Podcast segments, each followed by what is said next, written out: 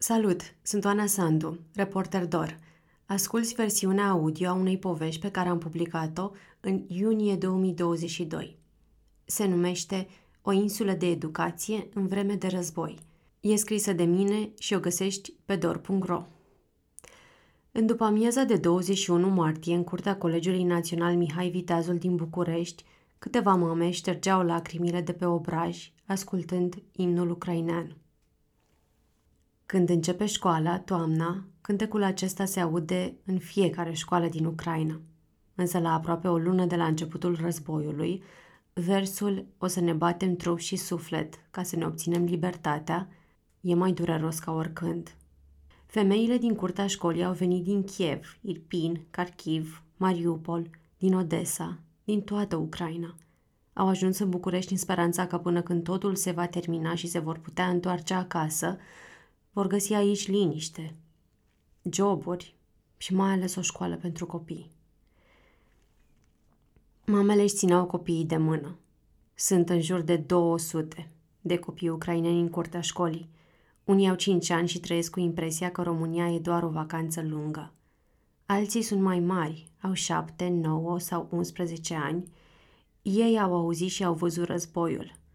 Mai rău l-au trăit în subsoluri zile în șir – unii nu vorbesc despre ce simt, alții spun că le e frică sau că îi urăsc pe ruși. Câțiva povestesc că le-au fost distruse casele, dar tații le-au promis că vor construi altele la loc. Cu gândul la acasă au organizat forfota din curtea liceului opt profesori ucraineni. Stăteau în colțuri diferite ale curții și țineau în mâini foia 4 cu numerele claselor pe care le-au luat în primire. La un moment dat, Mamele le-au dat drumul copiilor și fiecare s-a alăturat unei grupe. Apoi au intrat în șir în clădirea liceului, în aplauzele tuturor. Părinți, bunici, profesori, liceeni, jurnaliști. Profesorii sunt din Odessa și pe drum spre România au stat înghețați prin vămi, au dormit pe saltele, în biserici și săl de sport, s-au mutat din loc în loc – Într-un final au găsit o casă în Bragadiru, unde locuiesc împreună alături de câțiva elevi și mamele lor.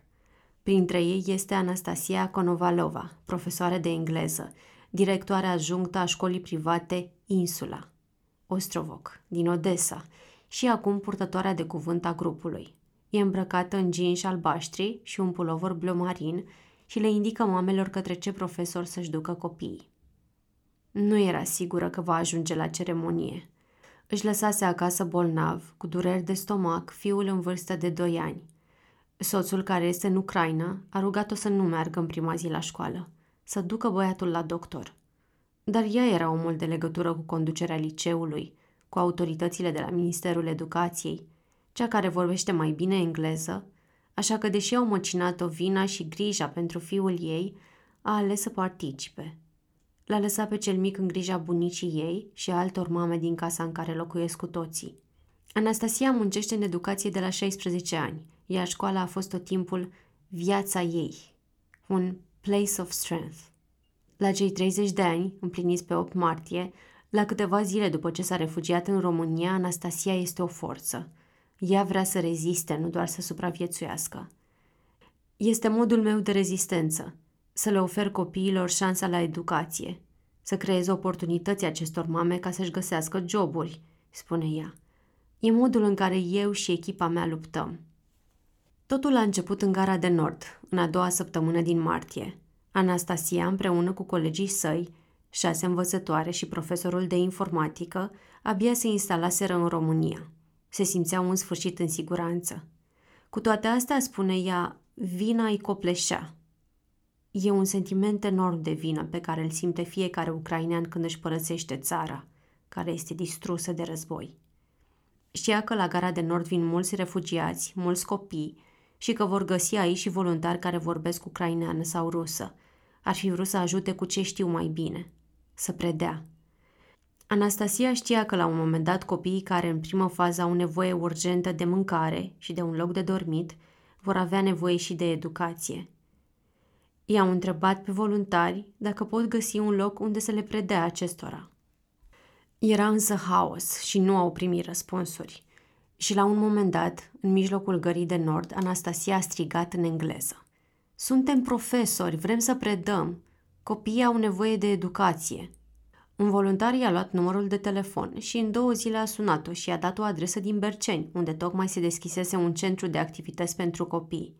Fundația Romanian Angel Appeal îl amenajase în complexul Ominis, un spațiu al Direcției de Asistență Socială a municipiului București, cu sprijin de la donatori și companii.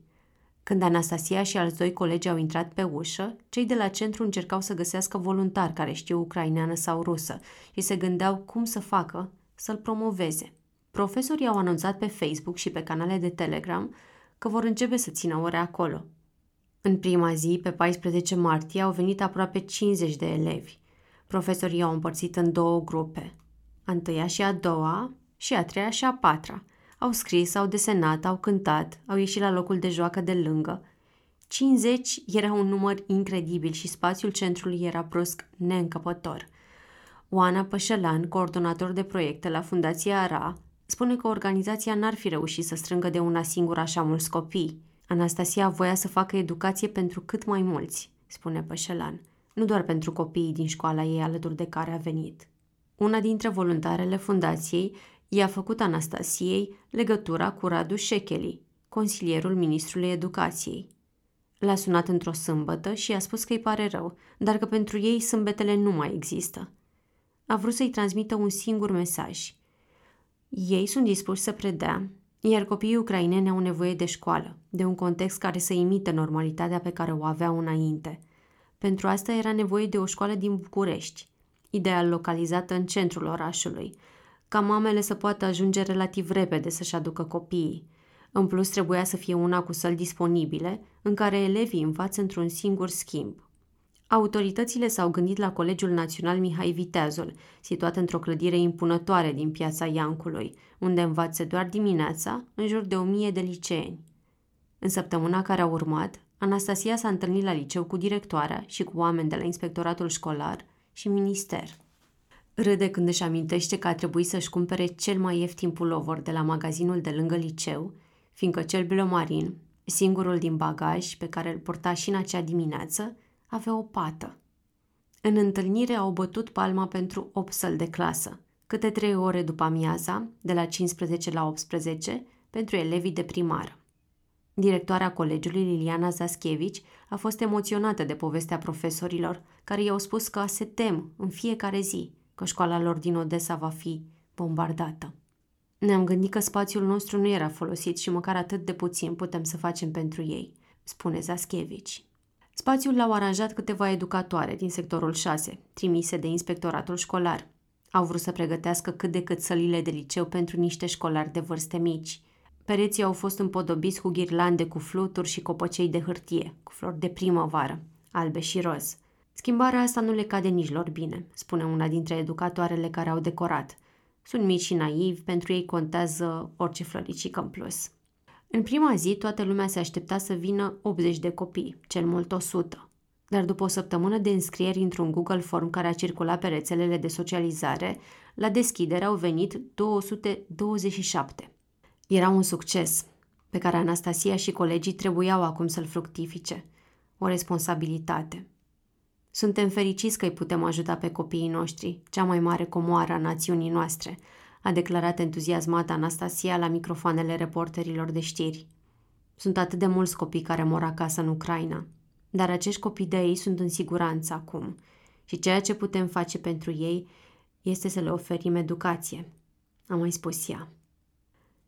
Dar seara când a ajuns acasă, băiatului ei îi era și mai rău. A așteptat ambulanța câteva ore, apoi a plecat cu mașina colegului său la spital. Era sezonul virozelor în spitalele de pediatrie, iar medicii de la primul spital i-au spus că va aștepta aproape șapte ore până îi va fi consultat copilul. Nu le-a spus că e refugiată, dar la al doilea spital a jucat cartea ucraineană, fiindcă cel mic era aproape leșinat și nu înceta să vomite. Plângeam când l-am spus. Un copil ucrainean va muri pentru că nu-i măsurați glicemia. Medicii au făcut analize care au ieșit prost și au pus rapid o perfuzie. Pe patul de spital, alături de fiul său, Anastasia și-a adus aminte că trebuie să spună ceva pe Facebook despre prima zi de școală. A scris că, iată, după 8 zile, împreună cu echipa sa de profesori minunați, au reușit să construiască o școală ucraineană în România. Deja câștigăm. O să ne întoarcem curând și vom avea foarte mulți prieteni. Slava Ucrainii! A scris ea pe Facebook. Anastasia a vrut dintotdeauna să muncească în educație. Ambii părinți predau la universitate în Odessa, tata matematică, mama economie. Ea își dorea să devină învățătoare, să lucreze cu copii mici. Părinții nu au lăsat-o însă, motivând că profesia de învățătoare nu e respectată în Ucraina și au convins-o să predea și ea la universitate. Așa că o perioadă, după ce a absolvit facultatea, a ținut studenților cursuri de economie, domeniu în care e licențiată, dar nu i-a plăcut. Apoi s-a întors să predea engleză la școala privată la care facilitase ateliere pentru cei mici când era liceană. În câțiva ani a devenit directoare adjunctă și coproprietarea grădiniței și școlii primare, în care veneau zilnic în jur de 130 de copii. Urmau să deschidă anul ăsta și ciclul gimnazial. În Odessa, Anastasia avea o casă, o meserie pe care o iubea, într-o școală modernă și recent renovată, bună pentru copilul său, vacanțe în Europa cu soțul. Când a început războiul, primul lor gând nu a fost să plece. Pentru că au și o casă la țară, plănuiau să rămână acolo o perioadă, imaginându-și că vor fi în siguranță. Numai că într-o zi, o bombă a căzut pe câmpul de lângă casă. Așa că au împachetat rapid, au pus copilul în mașină și au plecat spre granița cu Moldova, la Palanca. Au mers 48 de ore până la vamă. Acolo soțul ei s-a întors în țară, sperând că în curând totul se va termina și familia se va reuni. Bagajul Anastasiei a însemnat multe haine pentru băiatul ei. De primăvară, de vară, de toamnă, iar pentru ea pulovorul bleu și o cutie cu colegeri de matematică, metoda Singapore, pe care le colecționase cu mare eforturi din toată lumea și pe care abia aștepta să le folosească. Mi-a fost atât de greu să fac rost de ele încât am trecut granița cu o cutie întreagă cu cărți, povestește râzând. Moldova era deja aglomerată când au ajuns, așa că a decis să meargă mai departe în România, pentru că s-ar fi putut descurca și într-o țară în care nu știa limba. Împreună cu colegii și părinți de elevilor ei, s-au organizat să se refugieze în România și încă de atunci s-au gândit să facă aici o altă insulă. În timp ce profesorii din Odessa învârteau pe toate părțile ideea unei școli în ucraineană, Ministerul Educației anunța că elevii ucraineni se pot înscrie ca audienți în orice grădiniță, școală sau liceu românesc. Asta însemna, potrivit ordinului, că pot sta în clasă să asculte și pot beneficia de asistența consilierilor școlari. Este mai degrabă o procedură formală, care le permite copiilor accesul în școală, pentru că ceea ce se întâmplă mai departe cu fiecare elev depinde de acesta, de părinții și profesorii pe care îi nimerește. Dacă copilul vine din zona Cernău și vorbește română, totul e simplu. Dacă este elev de gimnaziu și poate comunica în engleză, este posibil să găsească un profesor cu care să poată vorbi. Dacă nu știe însă engleză, iar școala în care a nimerit nu are niciun profesor care vorbește ucraineană sau rusă, nu o să înțeleagă nimic la ore. Într-o școală din Brăila în care 70% dintre elevi sunt ruși lipoveni și în care materiile se predau în rusă, a fost mai ușor pentru copiii ucraineni înscriși ca audienți, dar și acolo profesorii se temeau că pe măsură ce vor veni mai mulți copii din Ucraina, nu vor mai putea nici ei face față. Până în primele săptămâni ale lui mai, în România se stabiliseră aproximativ 39.000 de copii din Ucraina. Sunt estimări ale autorităților însă, fiindcă în realitate cifrele fluctuează de la o zi la alta. Dintre aceștia, potrivit datelor Ministerului Educației, de la început de mai, 1791 s-au înscris ca audienți în școli și grădinițe, 651 preșcolari și 1140 elevi. E nevoie de o tranziție mai blândă spre integrare, care să implice cursuri de limba română pentru copii, așa cum se întâmplă în alte țări mai obișnuite decât noi cu fluxul de imigranți. Iar asta e o soluție în plan pentru iulie și august, spune consilierul Shekeli. doar că profesori care să predea limba română unor vorbitori de ucraineană sunt greu de găsit. O problemă pe care o constată acum Ministerul Educației, ONG-urile, dar și echipa Anastasiei. Pentru multe dintre mamele ucrainene, România este o țară de tranziție, iar soluția unei școli în ucraineană, unde copiii să învețe în același mod, face parte din planul tranziției. Femeile au rămas aici tocmai pentru că nu vor să plece prea departe de Ucraina. Speră ca totul să se termine curând și să se reunească cu soților. Între Ucraina și România e doar o graniță și asta le liniștește. Pentru moment suntem aici, mi-a spus Tania, o mamă de 32 de ani pe care am întâlnit-o în curtea colegiului Mihai Viteazul. Am nevoie ca soțul meu să fie cu noi. Nu vreau să mă duc în altă parte fără el. Asta e decizia mea pentru azi. Tania este din Irpin, oraș distrus acum de bombardamente. Ea și soțul ei au studiat economie în capitală. Soțul avea propria firmă de audit financiar, iar Tania, care lucrase într-o companie internațională de produse cosmetice, urma să înceapă un job nou în toamnă, după o perioadă în care a stat în concedii de creștere a copiilor. Când a auzit primele explozii, Tania a dat drumul la mașina de spălat rufe, ca să se concentreze mai degrabă pe zgomotul ei, decât pe zgomotul exploziilor de afară. Nu a vrut să împacheteze bagaje de urgență. Aveam speranța că nimic nu se va întâmpla. Dar când și-a dat seama că bombele cad chiar lângă blocul lor, au împachetat rapid și au fugit cu mașina spre vamă. Le-au luat și pe bunici, pe mama și pe soacra Taniei, iar soțul le-a lăsat pe toate la granița cu România, de unde au mers pe jos câțiva kilometri până la Siret. Printr-un amic al unui amic, de soțului, locuiesc de două luni gratuit într-un apartament din Berceni. Tania le-a găsit bunicilor joburi într-o fabrică de încălțăminte aproape de casă, unde contează mai puțin că nu știi limba. Ficele ei sunt doi dintre copiii care au urmat grupul de profesori din centrul Ominis la colegiul Mihai Viteazul. Cea mică are aproape 5 ani și face o oră în grupa copiilor de pregătitoare, de la 15 la 16. Cea mare are 7 ani și stă la toate cele trei ore, de ucraineană, matematică și engleză.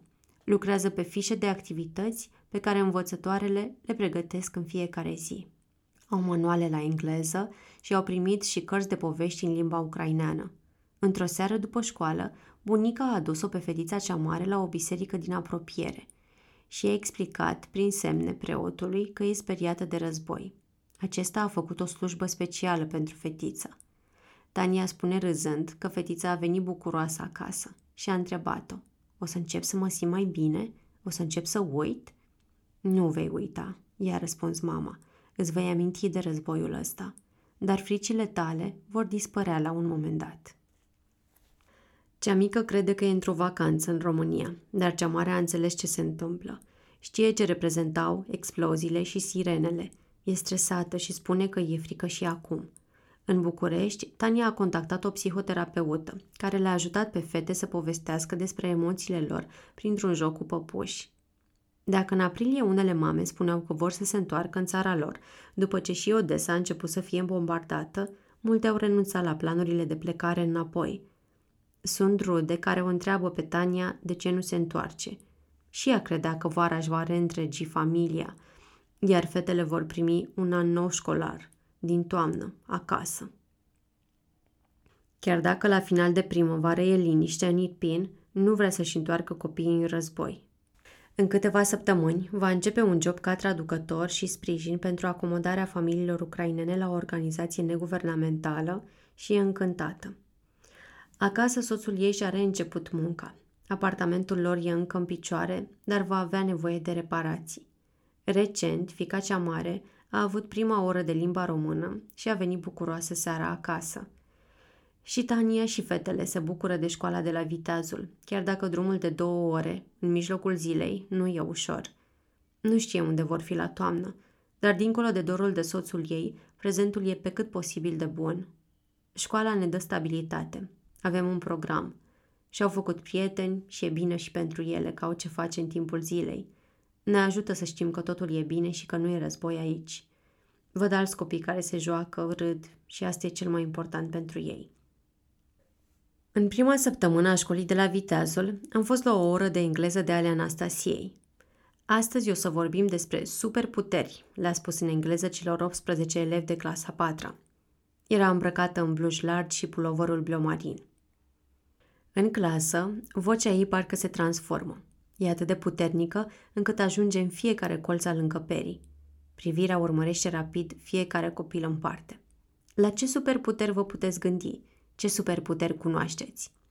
Când copiii răspundeau, ea scria fiecare superputere pe tablă cu creta, cu litere mari. Apoi repeta tare cuvintele. Laser eyes, electric arms, super speed, moving in time. Un băiețel a spus super strength, iar Anastasia a scrigelit cuvântul pe tablă. Apoi s-a oprit și a verificat dacă a scris corect și l-a spus If you don't know something, just Google it. No shame in that. Și a strâns copiii în cerc și au cântat The Special Soup, în care fiecare și-a ales o superputere pe care să o pună în supă și s-a lăsat cu râsete și bucurie. În prima săptămână de școală, profesorii și-au auzit elevii vorbind despre război, uneori cu frică, alteori cu nonșalanță. E înfricoșător, spune Anastasia. Unii povestesc cum au trăit 13 zile în subsol și că a fost cărbos că au făcut caca într-o găleată. Alții sunt chiar din Mariupol, oraș unde oamenii au fost uciși și copiii au trăit lucruri pe care niciunul dintre noi nu ni le putem imagina, spune profesoara. Îi vezi zâmbind și trebuie să fii puternic și să le spui Da, asta se va întâmpla. Tata va construi o casă nouă, spune ea. Dar nimeni nu m-a învățat să predau în durere. Nimeni nu m-a învățat să o îmbrățișez pe mama din Mariupol și să-i spun că acum copilul ei e în siguranță și va fi așa pentru totdeauna. Nimeni nu m-a învățat să not prin marea de durere a copiilor și să zâmbesc, să dansez, să cânt. Într-o zi, o profesoară româncă din liceu a întrebat-o pe Anastasia dacă îi poate dărui niște haine. A impresionat-o gestul, dar și pachetul de haine noi, formale pentru predare, rochii, pantaloni, sacouri. Erau lucruri pe care nu le-ar fi găsit în centrul de donații de la Romexpo, de unde Anastasia obișnuia să-și ia îmbrăcăminte – și care sunt prea scumpe pentru bugetul unui refugiat. Nu îți poți imagina cum e când porți haine cum trebuie, spune Anastasia. Uneori sunt obosită să cer și să ară sărăcăcios. Suferim, dar nu suntem victime, suntem în durere. În aprilie, liceenii de la clubul de robotică al colegiului și-au dorit să petreacă câteva ore cu elevii ucraineni ca să învețe noțiuni de programare – I-au invitat pe cei mici să facă parte din galeria clubului la o competiție locală de robotică într-un weekend. Directora Zaschievici spune că profesorii din Odessa pot conta pe spațiul de la Viteazul oricât își doresc. Inițial, colegiul a fost nevoit să găsească fonduri pentru orele de după amiază ale personalului de curățenie, care făcea muncă suplimentară. Asociația părinților a strâns bani pentru asta iar curând vor angaja pe cineva pentru postul de curățenie, pentru că salariul va fi plătit de autoritățile locale. Vezi, așa organizezi o școală, mi-a spus Anastasia râzând la început de aprilie când am prins-o la o discuție între zeci de telefoane, mesaje pe Facebook și întrebări de la părinții în curtea școlii. Tocmai încheiase o discuție la telefon cu o profesoară româncă care îi spusese că i-ar putea pune la dispoziție o clădire, dacă are nevoie de mai mult spațiu ca să integreze și alți copii. Anastasia i-a mulțumit și a invitat-o la cafea să vorbească mai multe, nu înainte de a o întreba dacă știe pe cineva care ar putea preda română, pentru că elevii ucraineni au mare nevoie de cursuri de limbă. Trecuse o lună de când strigase în gara de nord că vrea să predea și două săptămâni de când începuse proiectul de la Viteazul. Mi-a spus că trei profesori din echipă și-au dat demisia. S-au angajat ca asistenți la o școală privată din București care a înscris în ultima lună elevi ucraineni. A fost dureros și pentru ei să ia decizia asta, dar și pentru Anastasia și restul echipei, și pentru părinți și cei 63 de copii care au rămas fără 3 ore de școală după amiaza. Cei care au plecat aveau nevoie de bani, de siguranță, fiindcă și ei sunt tot refugiați. A fost dureros pentru că îi înțeleg, spune Anastasia. E sentimentul că nu poți face nimic să-i ajuți pentru că nu ai bani. Sunt echipa mea, i-am adus aici, le-am promis că voi găsi soluții, dar e dureros și pentru ei, pentru că sunt oameni buni. Și Anastasia a primit oferte de job de la școli private. Una îi oferea și grădiniță pentru fiul ei și cazare. I-ar fi prins bine. Ar fi câștigat mai bine ca în Ucraina. Copilul stă acum cu străbunica și mamele altor copii cât Anastasia e la muncă. Băiețelul are rutinele date peste cap și e stresat. Ar vrea să-l dea la o creșă privată, dar nu își permite. Cu toate astea nu a acceptat. Mă gândesc că sacrific viața copilului, dar în același timp deciziile pe care le luăm noi acum nu sunt ușoare și nu sunt decizii bune sau rele.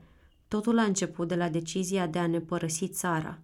Oamenii care nu au plecat se simt vinovați pentru că copiii lor nu sunt în siguranță. Oamenii care nu au plecat se simt vinovați pentru că ai lor copii nu sunt în siguranță, iar cei care am plecat ne simțim vinovați pentru că nu ne ajutăm țara. Anastasia povestise despre noile provocări și delegației de autorități române și europene, printre care Ministrul Educației și Comisarul European pentru Locuri de Muncă și Drepturi Sociale. Cu toții veniseră la Viteazul să vadă școala ucraineană. Good job, ne-au spus, râde Anastasia când îmi povestește ce au zis oficialii despre organizarea lor. Dar noi tot avem nevoie de bani, spune ea. În prima lună a spus asta oricui a întrebat-o care sunt nevoile lor, o lecție pe care a învățat-o de când e refugiată. Niciodată nu am cerut nimic și eram eu însă o persoană care ajuta. Pare ușor, dar e foarte greu să accepti ajutor. Emoțional e mai ușor să ajuți decât să ceri ajutor. Cu bani strânși de la simpli cetățeni și sprijin de la organizațiile Romanian Angel Appeal și GRS România, profesorii au reușit să-și continue proiectul primăvara asta. În aprilie au primit și tablete pe care copiii să le folosească la ora de informatică, rechizite, videoproiectoare și și-au împărțit banii din donații ca să aibă cum să trăiască. Cum cea mai importantă nevoie sunt salariile lunare, vestea că organizația GRS îi va angaja pe profesori din mai, timp de șase luni, a fost o bucurie pentru toată echipa. Așa au putut să angajeze alți profesori în locul celor care plecaseră. E important să creăm această versiune demo de sistem, care poate fi apoi replicată și în alte orașe din România, spune Anastasia. Ea crede că cei mici au nevoie de această versiune de tranziție dacă vor să se integreze apoi în sistemul românesc de educație. Este un mit că cei mici învață doar stând într-o clasă. Nu, ei trebuie să fie învățați. În toate țările care erau deja pregătite pentru imigranți, cum sunt Franța sau Germania, au cursuri speciale de limbă. Dar în România sau Polonia, unde a venit și un număr foarte mare de oameni, nu. În Polonia, unde sunt cei mai mulți refugiați ucraineni, copiilor le-a fost ușor să se integreze direct în școlile de origine, fiindcă limba poloneză este similară cu cea ucraineană. În Franța, spre exemplu, copiii din Ucraina au fost înscriși direct în școli naționale, statul oferindu-le sprijin pentru a învăța limba franceză. Anastasia spune că alături de oamenii de la minister va ajunge la un plan bun pentru toamnă. Până atunci speră ca în vară să organizeze tabere pentru copii și mamele lor. Mamele elevilor de la Viteazul spun că își doresc să-și înscrie copiii la cursuri de limbă română vara asta, dacă autoritățile le vor organiza. Dar nu cred că cei mici vor învăța limba atât de bine, într-un timp atât de scurt, încât să fie înscriși la toamnă în școli publice. Ar fi prea stresant pentru fica mea de 8 ani, mi-a spus Xenia, o mamă din Kiev. A avut primit 2 ani de școală în pandemie, online, iar în al treilea an de școală s-a întâmplat războiul și acum învață în altă țară. E prea mult. Zenia mi-a spus asta într-o după-amiază călduroasă de la finele lui mai, când își aștepta fica să iasă de la ore. Era trecut de cinci și jumătate și copiii mai mici și mai mari ieșeau pe rând din clădirea liceului, purtând ghiozdane albastre cu logo-ul UNICEF. Mama!" a strigat-o fica ei blondă, cu părul prins în vârful capului într-o coadă și s-a îndreptat zâmbind spre ea. Senia a luat-o de mână și au mers spre casă, unde o aștepta fiul ei de doar patru luni. Senia muncește full-time, online, recunoscătoare că nu și-a pierdut jobul după începerea războiului. Dar viața de refugiată, de mamă singură cu doi copii, dintre care unul bebeluș, e foarte dificilă. Se gândește să se întoarcă înapoi în Ucraina. Nu în Kharkiv, unde locuiau, ci într-un oraș mai îndepărtat de Rusia, unde poate ar găsi mai multă liniște și ar putea fi împreună cu soțul ei. La fel ca ea, sunt și alte mame în curtea școlii care cântăresc ce decizie să ia din toamnă. Unele ar vrea ca ai lor copii să se înscrie în școala românească, dacă învață limba. Altele se gândesc să continue școala online din Ucraina.